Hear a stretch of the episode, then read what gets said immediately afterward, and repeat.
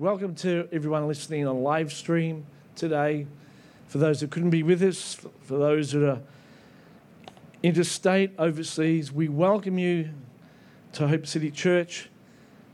And God's going to do a major work as you listen today. For those listening on YouTube and podcast, welcome today as well.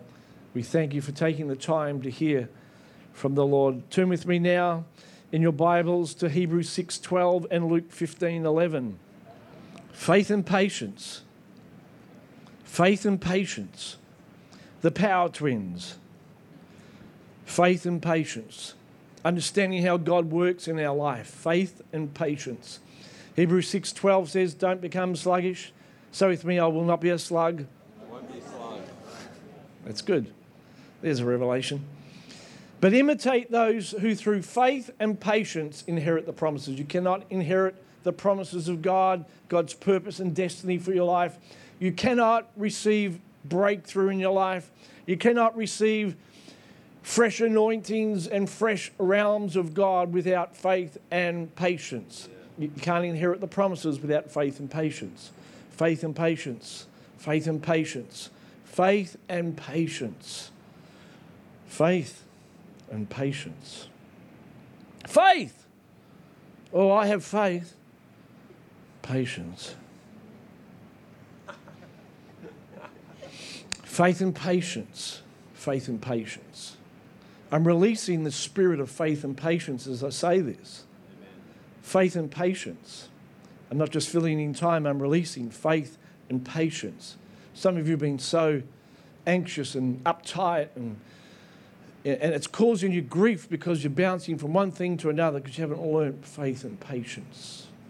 Patience. I haven't got time for faith and patience. I told the Lord when I was 20, maybe 25. It's a long time ago. But I said, Lord, I'm in a hurry. If you want to use me, do it now. I've got no time to wait. If you want to use me when I'm 50, don't bother. Get somebody else. I prayed that prayer. God said, I'm the Alpha and the Omega, the beginning and the end. I've got all the time in the world. You will learn faith and patience. Because it's not about what I do through you, it's what I'm going to do in you. I'm going to put the eternal one inside you. And you're going to learn faith and patience because I'm building the kingdom of God within you. As he who believes will not make haste is the eternal kingdom that cannot be shaken.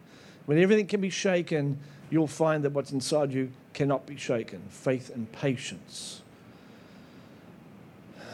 But I've only got three score and ten, maybe 80, maybe 100 years, maybe 120 if I'm like Moses. So, Lord, I'm in a hurry, faith and patience. Can a nation be born in the day? Faith and patience. So, with that in mind, I want you to turn to Luke 15 11, and we're going to try and understand how faith and patience works and why it's so important. I've never preached on faith and patience from Luke 15 11, but there's always a first time. Are you ready? Yep. All right, so let's go. How many people are hungry for the word today? So here we go, Luke 15 11. And Jesus said there was a certain man that had two sons. And the younger of the two said to his father, Give me the portion of goods that fall to me.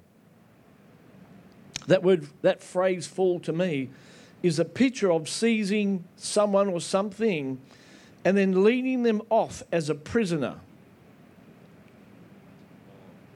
It will make sense later.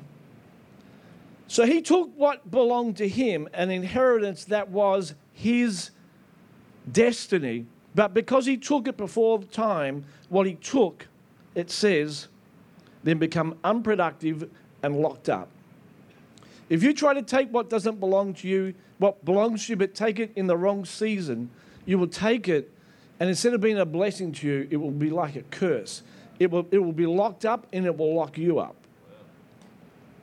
So the father divided to them his livelihood. God won't stop you from being impatient and impulsive and making wrong decisions.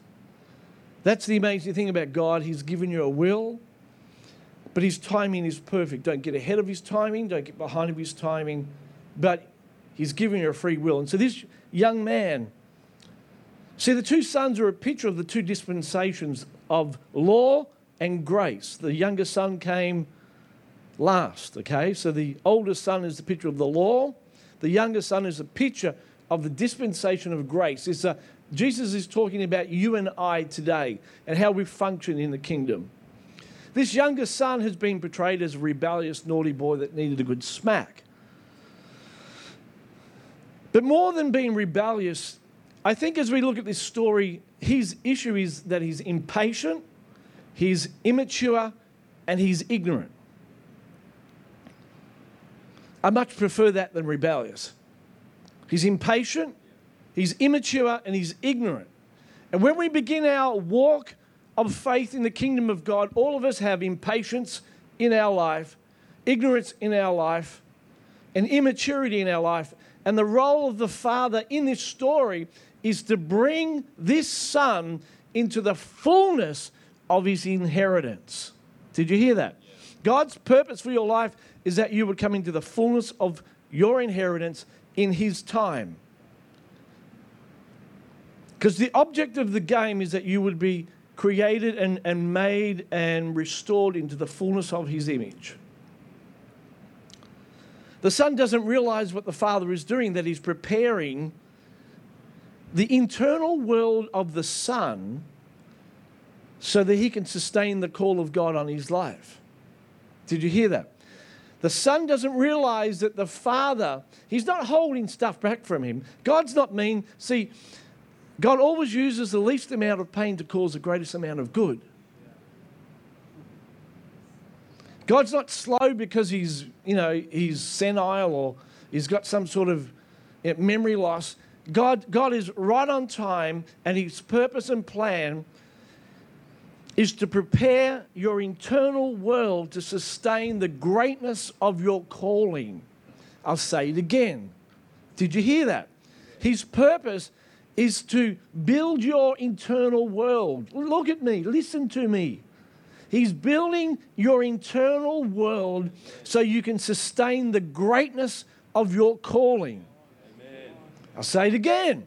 He's building your internal world so you can sustain the greatness of your calling. That's what God is doing. He's not slow. So, this young man, he's thinking God is so his father is holding back from him. He's stalling. He, he doesn't have a great plan for his life. The opposite is true. God's theme in Scripture has always been about your fruitfulness and your dominion. If we get the context of Scripture wrong, we'll get the conclusion of Scripture wrong. A lot of people don't understand what God's doing in their life because they don't understand the context of what God is doing. They don't understand the scope of Scripture. So they pull out a verse, they totally turn it upside down, misconstrue it, because they don't understand that God has a plan and a purpose. Like this son didn't realize what the father was doing in his life. And a lot of Christians have no idea what God is trying to do in their world. He's building their inner world to sustain the greatness of their calling. And as we study the scriptures, the Old Testament and the New, we see this, this amazing uh, coming together of the purposes of God. So in the Old Testament, we see that the kingdom of God is revealed on the earth. And God's focus is the transformation of the earth. In the New Testament, it's the kingdom of God inside me. And the focus is the transformation of my inner world. And that's the plan and purpose of God that He's changing me on the inside so I could be a blessing to the nations. It's not one or the other. See, a lot of people get caught up in that God's just, God's just doing the work in me. No, He's doing the work in you because He's doing the work in the nations. He's, he's redeemed the nations and He's redeemed you. And what God does in you is going to sustain you so you can reach and transform the nations. God's doing a major work in you. And here's the thing the majority of the body of Christ don't realize the greatness of their calling.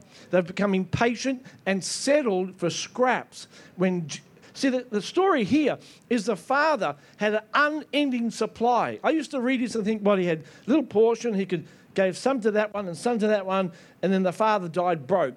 No way. That's not God. He has an unending, unlimited inheritance for his people.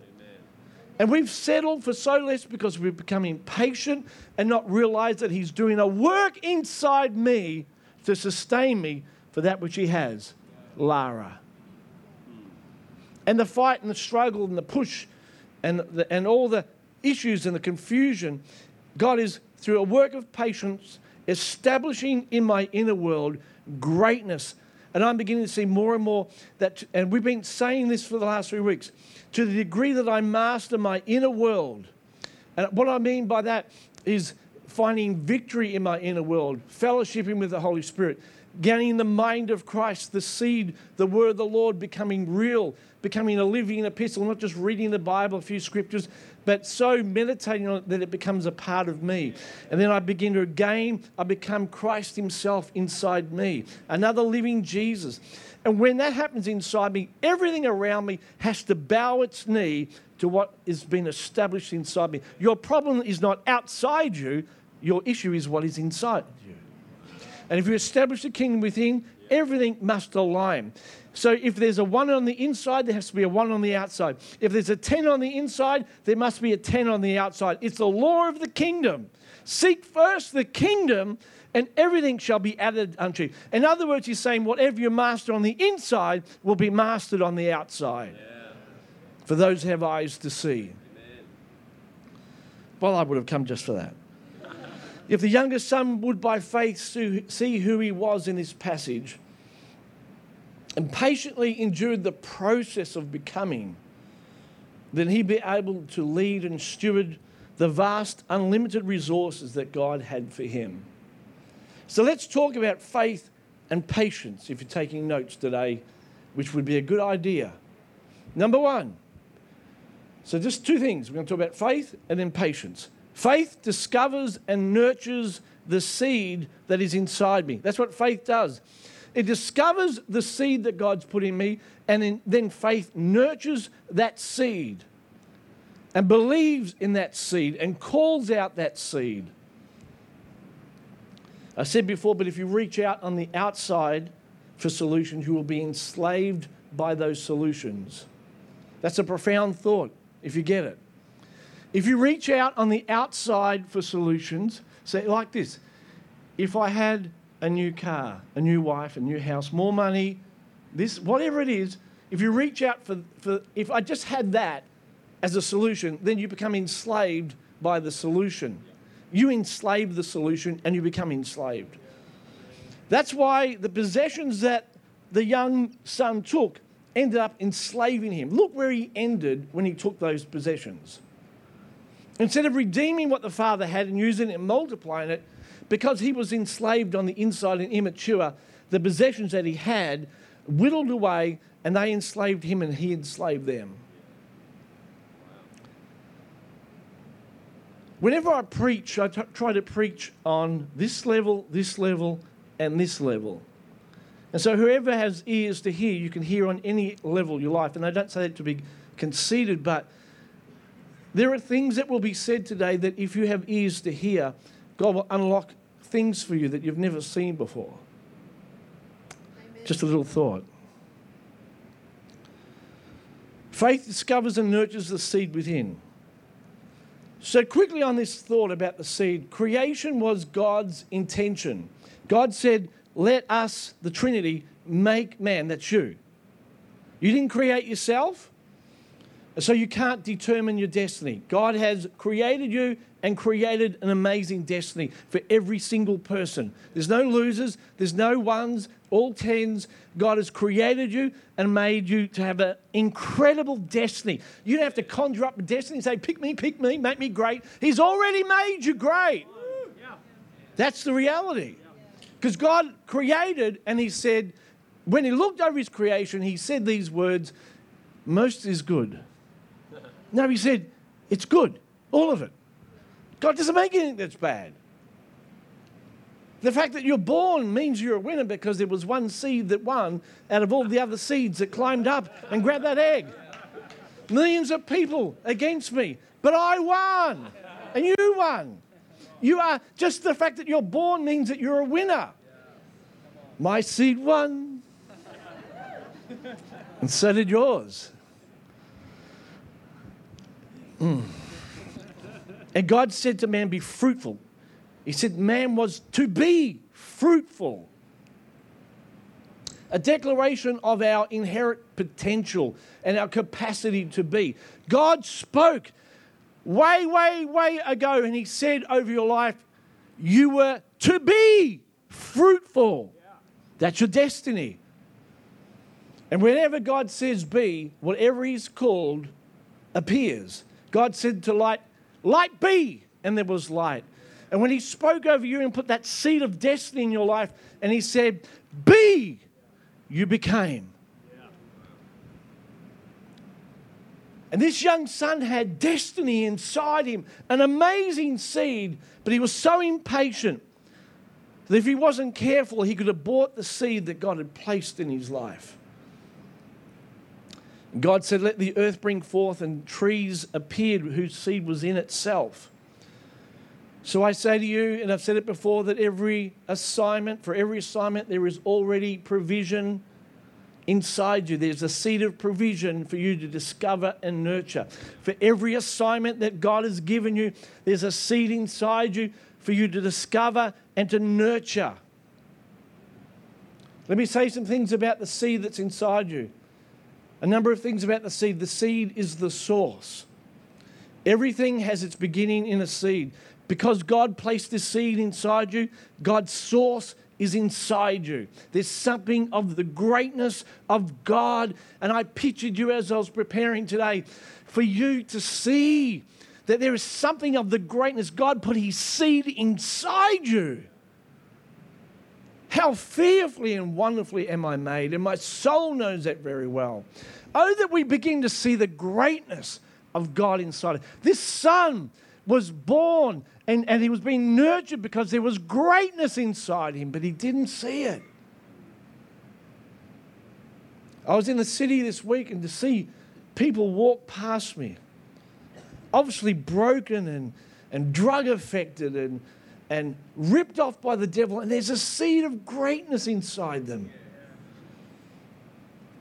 The seed is also potential. A seed is what you're capable of becoming in the future that you presently are not. Did you hear that? The seed is what you're capable of becoming in the future, even though you're presently not. God never gives you who you are, He gives you who you can become. Did you hear that? He's put a seed inside you, and He hasn't given you who you who you are. He hasn't given you a completed thing. He's given you who you can become. And so people look inside them and say, oh, there's nothing good in me. I can never amount to anything. I'll never have any money. I'll never make a change. I'll never be a will beater. I'll never be confident. I'll never have a good job. You've got a seed of greatness inside you. And this seed of greatness is who you can become. So it has to be identified and, and realized and nurtured. The seed is life giving. So the seed is the source, the seed is potential. This is all about faith. Understanding what God's put inside me. This is faith. God, you've put greatness inside me. There's a seed. You put that, the source. You created me and put a seed in me. This seed has potential. You don't make anything without potential. God doesn't make a seed without placing within the life of that seed great potential. I love finding people that other people don't see potential in and saying, I can see something in you. I can give that a tweak by the Holy Ghost. I can call things out, and you can become what people never thought possible. Nothing gives me a greater kick than seeing people become what no one else thought they could be. See, people thought I'd be just a, a rebel lunatic. Too hard, too silly, too wild. But I'm here to prove them all wrong because God put a seed of potential inside me. And I saw what I could become because God showed me what I'd become because every person has the seed of greatness inside them. So the seed is the source potential, it's life giving, and the seed is powerful. The seed is life giving. It may look dormant, but it's not dead. I want to say of your life, it may look dormant, but it's not dead. Potential may look dormant, but it's not dead. I don't care if you're 50, 70, 10, 20, Doesn't matter. If the seed's in you, the seed's got life. And it's powerful. The life of the seed is on the inside and not on the outside. There is life in the seed.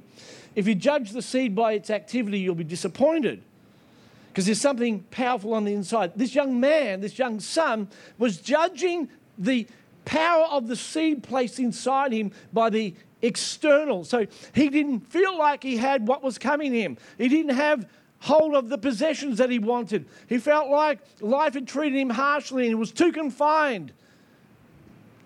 But God had placed the seed inside him, and it didn't look like a whole lot was happening, but something powerful was happening on the inside. And I speak over the seed in my life and say, God, it's not dead, it's alive. I know there are many purposes and plans that you've got for me that look hopeless in the natural, that you promised me when I was a kid, and now I'm 53, but I prophesy, and I did this last night again, over my future, that there is life in the promises that you spoke over me when I was even in my mother's womb, and even before you said of Jeremiah, before you were born, I ordained you, and I set you apart to be a prophet to the nations. So we speak over our seed. You're not dead. You're inside me, and you're getting ready to come out. So don't judge your seed by the external activity. I don't see any change. I don't see any signs of breakthrough. Hold fast. Declare over your seed. Declare over the purposes of God for your life. In Jesus' name. The seed is powerful. Potential. The seed is potential. It's life giving. It's powerful. It survives against all the odds. Many of you could testify I don't know how I got here today. There are so many things that came my way. I could have ended up in jail. I could have been here. I could have married that person. I could be anywhere. But the seed of God sustained me. It's powerful. And in the right environment, it will overcome every obstacle and thrive because in the seed is power for victory. When God says, be fruitful and multiply, He's equipping you with great power and potential. And he proclaimed in the garden, the seed of the woman is going to crush the enemy under their feet. The seed is powerful. The seed is powerful. It survives against all the odds because God's placed incredible victory. It reminds me of a story out there, the back of this building. There was a seed planted through a crack somehow in the concrete out here. We have a big concrete path. And up through the crack grew a tree. And the tree continued to grow and it split the whole path and began to remove the path from the building. That's the power of a seed. It's powerful. So God made me like that tree. God spoke in the garden said, He created the trees and He put seed within the tree. And my job is to discover that seed that God has placed in me. Every tree that God created in the garden came equipped with fruit and seeds. The fact that you're born and here on earth means that you have a seed inside you. You have a seed inside you of greatness. And your job is to discover that and to flow with that and to nurture that, to see that by faith. God, what have you placed in my heart? What am I passionate about? When I think and talk to you, what comes alive inside me? What gets me going? What is my seed? God's job is not to hide the seed from you, it's to reveal the seed to you. He's not playing hide and seek. He's not making it difficult. He, he says, Call unto me and I'll answer you. And I'll show you, you know, great and mighty things that you don't know. I'm going to reveal to you everything that I see when I look at you. So don't settle. Don't get impatient. Nurture the seed. Speak over the seed. Amen? Amen. Patience. Say patience. Faith and patience. So faith locates the seed. The young son should have just thanked the father. Father, I thank you that you put the seed of great, you have an amazing inheritance for me that you're going to give me. I don't need to steal it from you. I don't need to force it. I don't need to be anxious. I don't, I don't need to be impatient. You've got an amazing inheritance for me. That's faith. Faith says that it sees what others can't see. So when I look at you, I see potential, I see a seed, I see greatness. I see greatness. Yeah, you. I see greatness.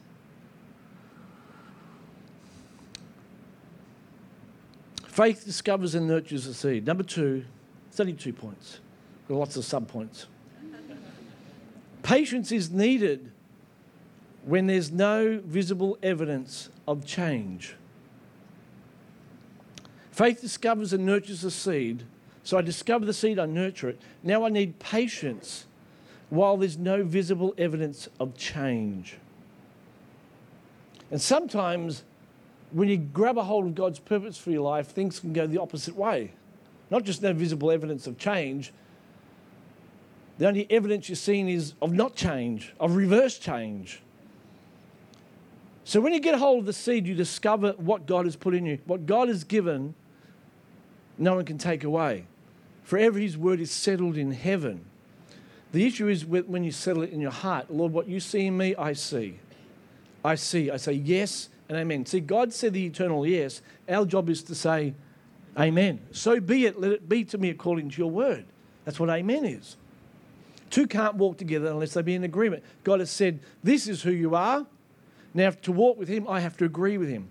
So faith discovers and nurtures the seed. Patience is needed when there's no visible evidence of change. How many people have had challenges with patience? Just a few. Luke 8 15 says, The seed that fell on good ground are those who heard the word with a good and noble heart, and they keep it and they bear fruit with patience. Did you hear the last two words? See, the seed went into good ground, so I'm believing, I'm trusting, I've seen what God has for my life. I say, Yes, yes, yes, I believe that I've called to greatness. I see my future. I'm ready, Lord. I, re- I, I grab a hold. He says, Great. The seed that falls into good ground. You've got good ground today. So you heard the word with a good and noble heart and you bear fruit with patience. So, in other words, as you hold on to that seed, God's doing a work. Just hold tight. And it's in the waiting that God begins to shift things in us to sustain the calling of greatness in our life. Because here's the truth. And God said this to me as a young boy if I gave you everything that you had destined for your life, it would kill. Oh, no, it wouldn't, Lord. I'd be okay.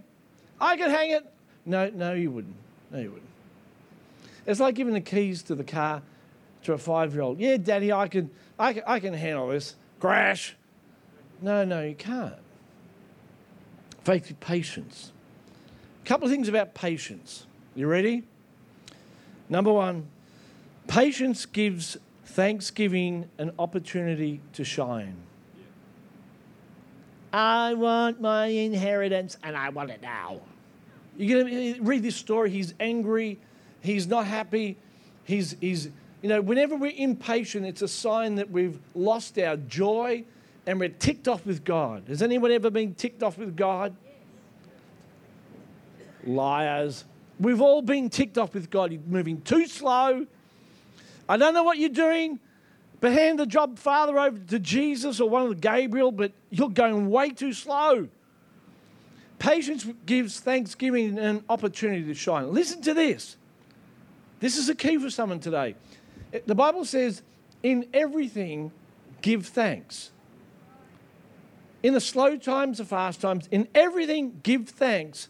For this is the will of God in Christ Jesus concerning your neighbor and you. In everything, give thanks. In the slow times, when it seems like nothing is changing, give thanks. See, God's doing a work inside you, and the more you give thanks, the faster the process becomes. Because the Bible says in Hebrews 10:36, you have need of patience, that after you've done the will of God, you would receive the promise. Did you hear that? Listen carefully. You have need of patience. For after you've done the will of God, what is the will of God? I just told you. What's the will of God? Hello? Say it louder. Say it louder. Louder. Right. He says, You have need of patience for after you've done the will of God. So, in other words, you have need of patience for after you've spent all day and night giving thanks, you will receive the promise.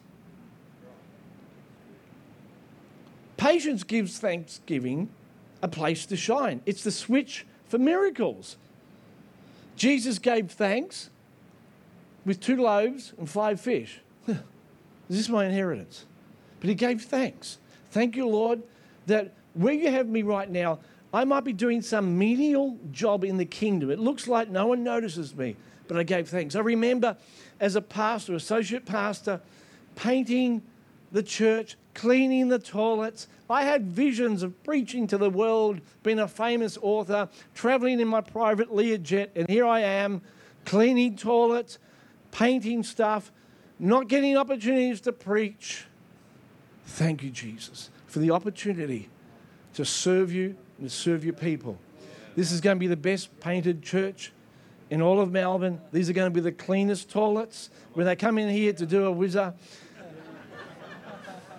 the anointing of God's going to come down. We're going to need catchers in the toilet because Andrew McGrath's been cleaning the toilets.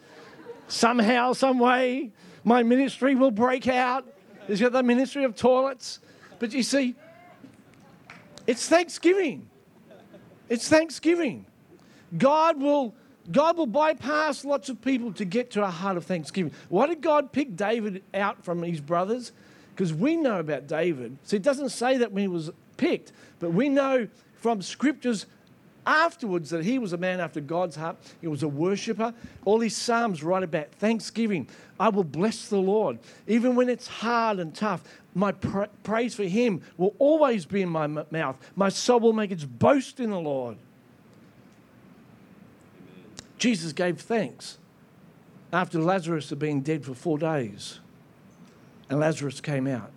Praise gives thanksgiving an opportunity to shine. So, in the times that it feels like nothing is shifting, this young boy should have began to give thanks. Thank you, Father. Thank you, even though I don't see the end like you said, I trust in you and I give you praise. I thank you that you put the seed of greatness in my heart. So he starts to become the man he needed to be to sustain the calling that was on his life. That was a good point, wasn't it? See, the other thing about patience, it breaks down the enemy's resistance. Some of you are in holding patterns and you know the enemy is trying to stop you from breaking through. You've started projects, you've got things on your heart, and there's resistance. Patience breaks down the enemy's resistance. There's nothing idle about patience is not sitting on your backside whistling kumbaya. You know, all right, God, when you decide to move, let me know. I'm just going to check out for the next 10 years, have a snooze, you know, get on with my life. You know, you're not in a hurry, so why should I be? You know, it's a Mexican standoff. I've got, I've got a lot of time as well, God. See, in 10 years, it's not idle. Patience is a powerful force. Those that wait on the Lord, it's, it's, it's, an active force. There's an anointing that comes on you that, of endurance, that you're, that you're worshiping and praising, knowing that God is at work, knowing that as I take the stand of faith, rest in patience, that God is actively un, unwinding all the works of the enemy, because the devil is the master of being impatient. You will freak him out if you take your stand because he thinks you're going to give up quickly like he does. Psalm 37 9 says, Evildoers will be cut off, but those that wait on the Lord will inherit the earth. Did you hear that? All the evildoers will be cut off, all the plans of the enemy will be cut off, but those that wait on the Lord will inherit the earth.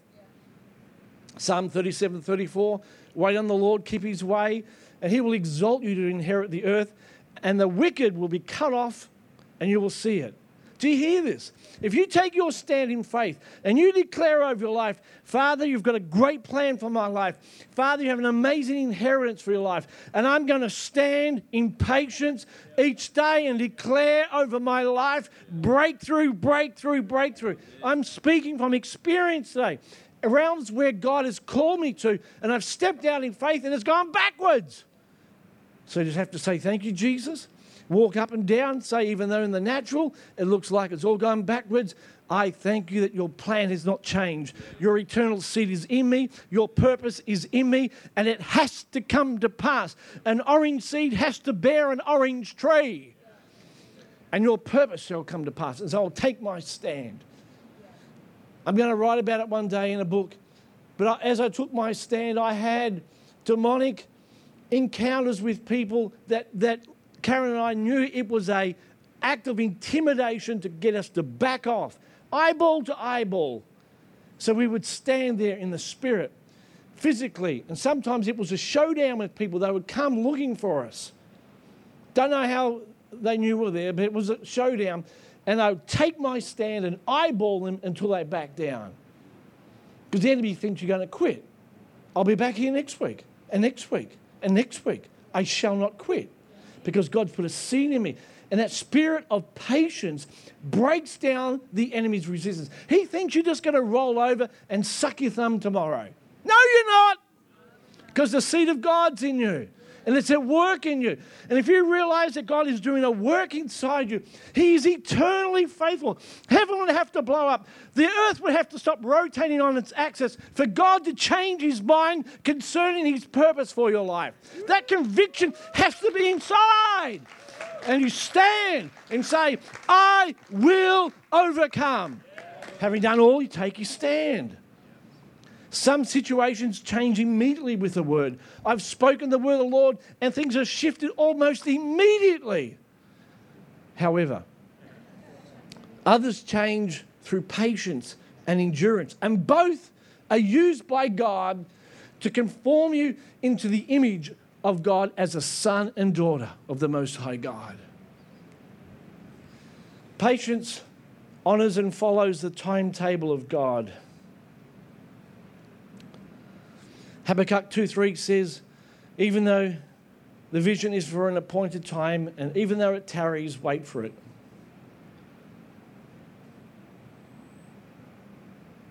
I remember prophecies when I was 16, 17. I, I really thought, Keith, they were coming tomorrow. Not tomorrow as in tomorrow, but as in tomorrow when I got them. The vision was for an appointed time, and though it tarries, wait for it. Because it will surely come, it will not tarry, but that at the end it will speak. In other words, it will be manifested. And it may take longer than you thought. I wonder if Jesus thought he'd be 30 before he opened his mouth to minister. Like, what a waste. He's a Messiah.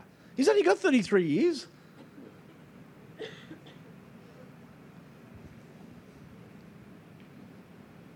It's odd, isn't it? But God was building the kingdom within him. Jesus grew in wisdom and favor with God and man. So when his appointed time came, he was in the right place in the timetable of God. Impatience is always our undoing. He who believes will not make haste. Difficult times seem like a waste of time. When, you know, the Joyce Meyer, when God, when, why God, why, how God, how. And we feel like these difficult moments of, of seeing no fruit, as it were, no progress. Lord, it's a waste of time. But God doesn't count time like we, He doesn't have a timetable with a clock and calendar. God has events that, like, like a sequence of events that, that operate in a whole different way to what we see. He's moving things around us. So we're not born into just a plonk of time like, you know, 1966, but you're born into a womb that God has created, something that's already alive and well. So I had a sense when I was born that all of heaven sung. My mother said that was true. And I was born into a, into a divine womb of God for such a time as this. We all have that. Not just a birth date, not just a calendar, but God has a, a time, as it were, that He's created like a womb and so he says of Jeremiah, Before you were born, I knew you, and I ordained you, and I called you to be a prophet to the nations. So we are stepping into the fullness of time for God in our life. So we get so hung up with our age and our time and look around us, but God's time is so different. So we are patient and we honor His timetable that looks so different. I was thinking, God, I, I don't want to travel with a walking stick and three teeth and no hair. But God's timetable is so different to ours. I'm thinking, God, I won't have any energy then. I'll need to, I'll need to, I'll need to have like a protein shake every morning and Sustagen Gold and You know, Berocca bounce. You know, I won't be able to do it, Lord. It's like my meetings have to be really short. Like, one word from God can set the prisoner free. One move of God. God, God's so much bigger than us. It's like, get over yourself, son. It's not about you. It never was. And I can use you. I can use you when you're 110. I can use you. It's no big deal. But I'm working all things together. I'm, I'm bringing this person in. I'm moving that. I'm, I'm positioning nations. I'm getting everything ready so when it's your time, you're ready to go. And in the meantime, be patient. And let me establish the kingdom of God in you. So when it's your time, you're ready to go. And in the meantime, be fruitful, love people, and get on with it. And if I change my mind, I'll let you know. Yes, Lord, aye, aye. So the son didn't recognize the father was preparing him. So look with me, we're almost finished. Luke 15, 13. I think I've got about five minutes to go. By faith. Not many days after, the young son gathered everything he had. He was impatient. And he journeyed to a far country and he wasted his possessions with prodigal living. And when he spent all, there arose a famine in the land. You notice the order? And he began to be in want. And here's the thought if you're not a trained son, you will impatiently reach for what is yours and you'll bring both yourself and your inheritance into bondage.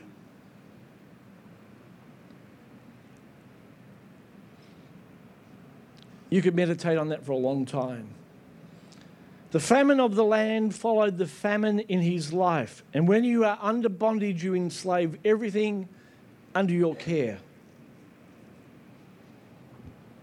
The famine of the land followed the famine in his life. And when you are in bondage, when you haven't allowed God to do his work in your life, everything under your care you'll enslave as well.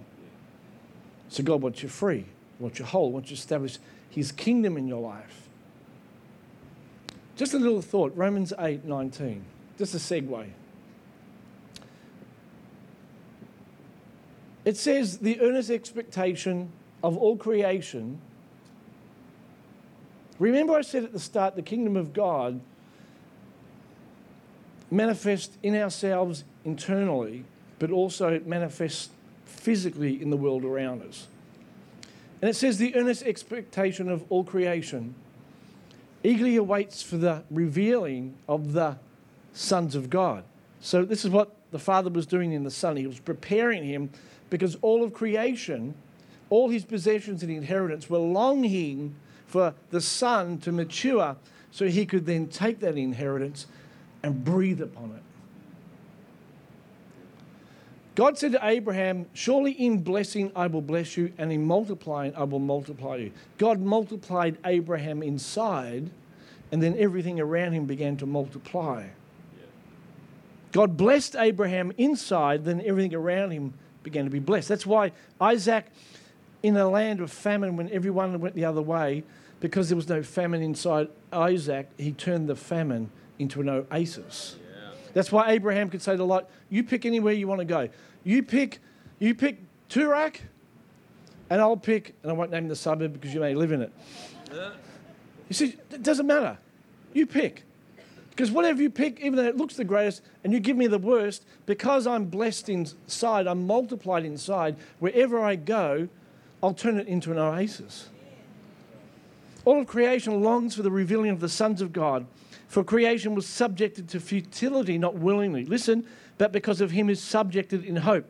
Because the creation itself will be delivered from the bondage of corruption into the glorious liberty of the children of God. Did you hear that? It's so, so profound.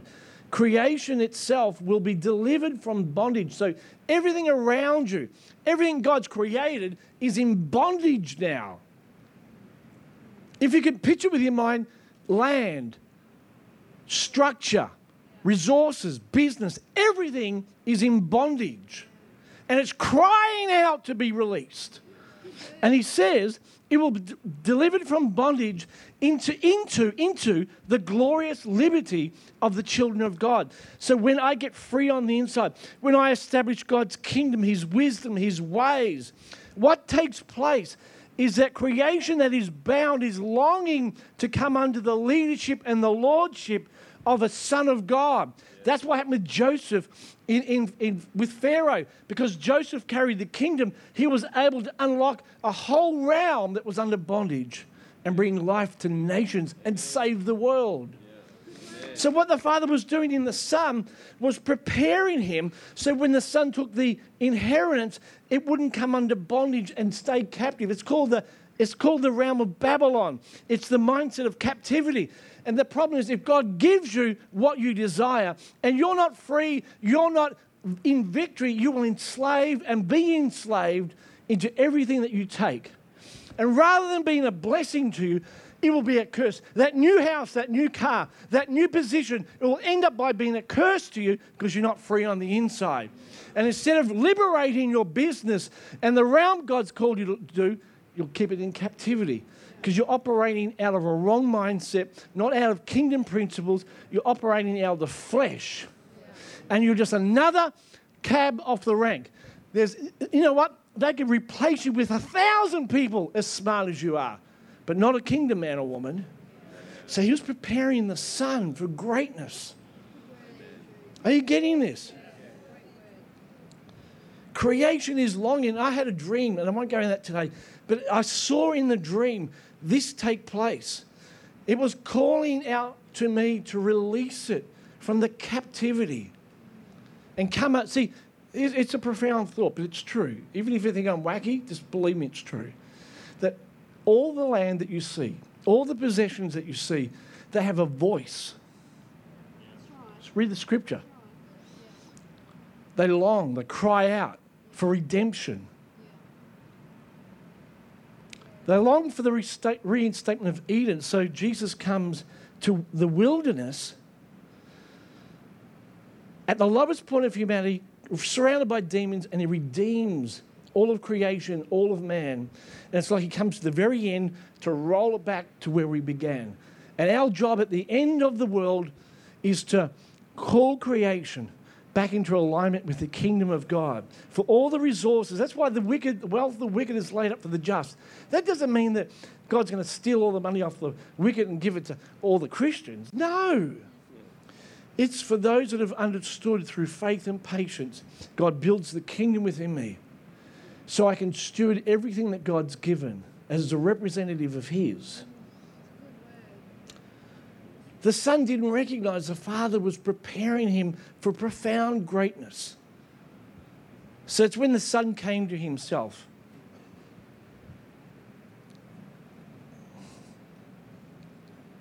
Here's an old saying when the student arises, the teacher appears.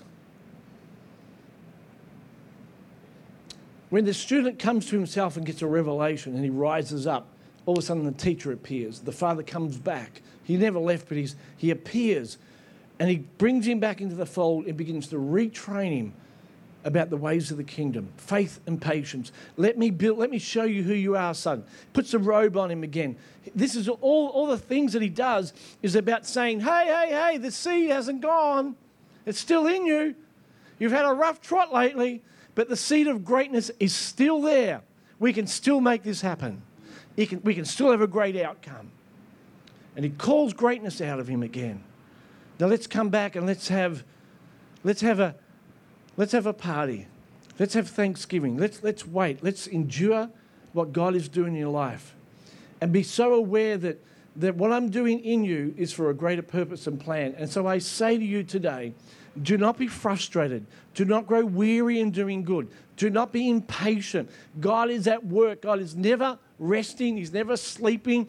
God is at work in your life. He's doing a profound work inside you.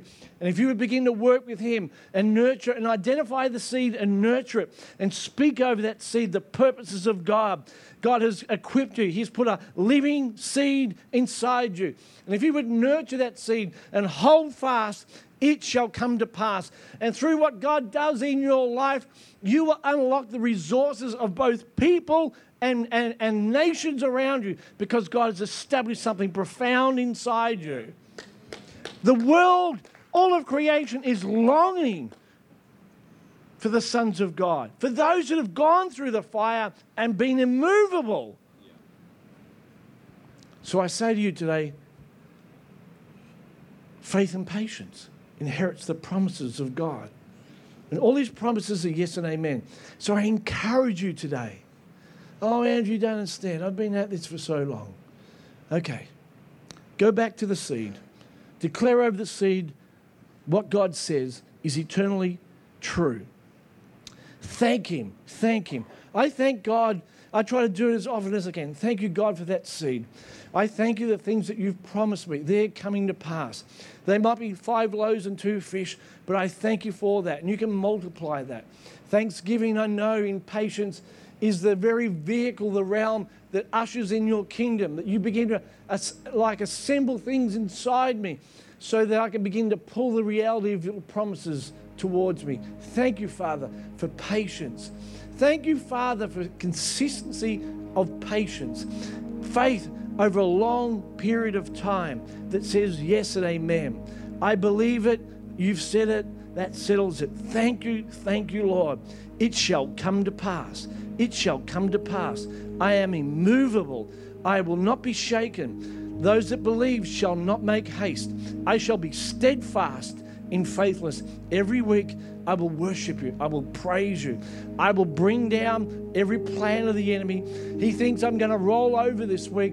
I'll be jazzed up by a sermon. By Monday, it'll be all over. But Father, you are placing the spirit of patience because it's one of the fruit of the spirit long suffering you, you enable me to endure day by day. I don't change, I don't grow weary, and even when I do fall, I'm going to get up and I'm going to become more and more consistent because you are at work in my life. The way of the wise winds upward from grace to grace, from faith to faith. You are bringing increase in my life, and your kingdom shall be established in my life. And I speak over you today that every lie of the enemy that says that you're inconsistent, easily taken out, I rebuke in Jesus' name. I rebuke the lie of the enemy that wants to take you out and put all this garbage over you. It doesn't belong. You are a mighty, strong man and woman of God. You shall not be shaken. Faith shall be established in your life, and the spirit of endurance shall be yours in a greater portion. And that which God has spoken over you and your family shall come to pass. And it won't be just about you, but you will begin to draw in the resources and influence the resources of nations and people around you because the kingdom of God has been firmly established in your life. And I thank you for that, Father. For everyone listening today, Lord, we bless them with faith and patience in Jesus' name. I speak to those that are listening today from France, and I declare over France, faithful France, that you shall be strong. And even as the enemy has come against you and assaulted you, and there's been a spirit of darkness that's come upon you, and he's try to steal the assignment and the calling, I say today that the angel of the Lord has, has, has never left that mighty country. And there's a shaking and a stirring of the spirit in that nation of France. And God will be seen to be eternally faithful to his promises for that nation. And I prophesy that there are young men and women rising up in that nation. And there's coming a mighty shaking, shaking of his spirit in the nation. For it seems in the media that things have gone from bad to worse, but God shall arise and his enemies shall be scattered. And I thank you, Father, for warriors in the kingdom in the nation of France. And it shall flow from France to the nations around him. There shall be a move from in the left and the right, the borders. And even as the enemy has brought people across the border to infiltrate that nation, there shall be a standard and it shall push out all the works of the enemy. And out of that, it'll be like a spring that will go to the nations around France, and there will be a move of God that shall be seen in our generation. And I proclaim over Europe that you are eternally faithful to your promise. And the seed that was sown by the mighty men and women of faith shall bear much fruit in Jesus' name.